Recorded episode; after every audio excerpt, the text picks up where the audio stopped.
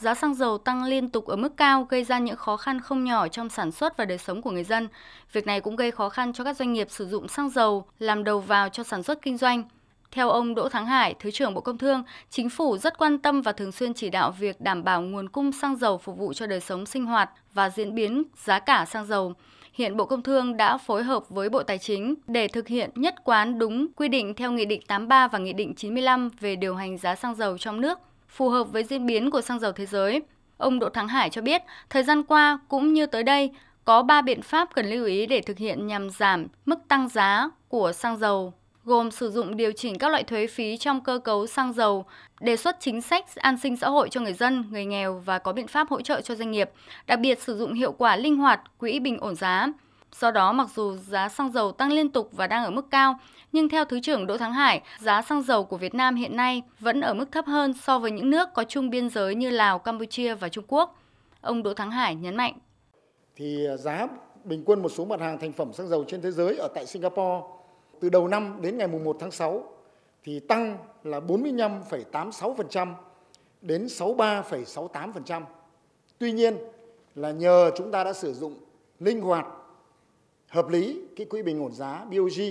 và giá ở trong nước các mặt hàng giá xăng dầu của chúng ta chỉ tăng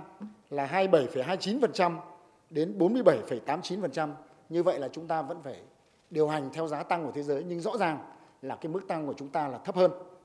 Thời gian qua, Bộ Công Thương đề xuất kiến nghị Bộ Tài chính đã báo cáo chính phủ và được Quốc hội cho phép giảm 50% mức thuế bảo vệ môi trường với xăng và 70% với dầu hỏa từ mùng 1 tháng 4 đến 31 tháng 12 năm nay. Về vấn đề này, Thứ trưởng Bộ Tài chính Tạ Anh Tuấn cho biết, trung bình các nước trên thế giới tỷ trọng thuế trong giá xăng dầu chiếm từ 40, 50 đến 60%, trừ các quốc gia có trữ lượng dầu mỏ lớn – trong nước, sau khi có một số chính sách giảm thuế, tỷ trọng thuế đối với xăng từ khoảng 29 đến 31%, dầu diesel khoảng 13,3%. Điều đó cho thấy thuế trong tỷ trọng với xăng dầu của Việt Nam ở mức trung bình thấp trên thế giới.